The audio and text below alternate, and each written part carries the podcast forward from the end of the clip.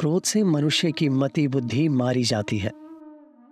यानी मूड हो जाती है, कुंद हो जाती है। इससे स्मृति भ्रमित हो जाती है। स्मृति भ्रम हो जाने से मनुष्य की बुद्धि नष्ट हो जाती है।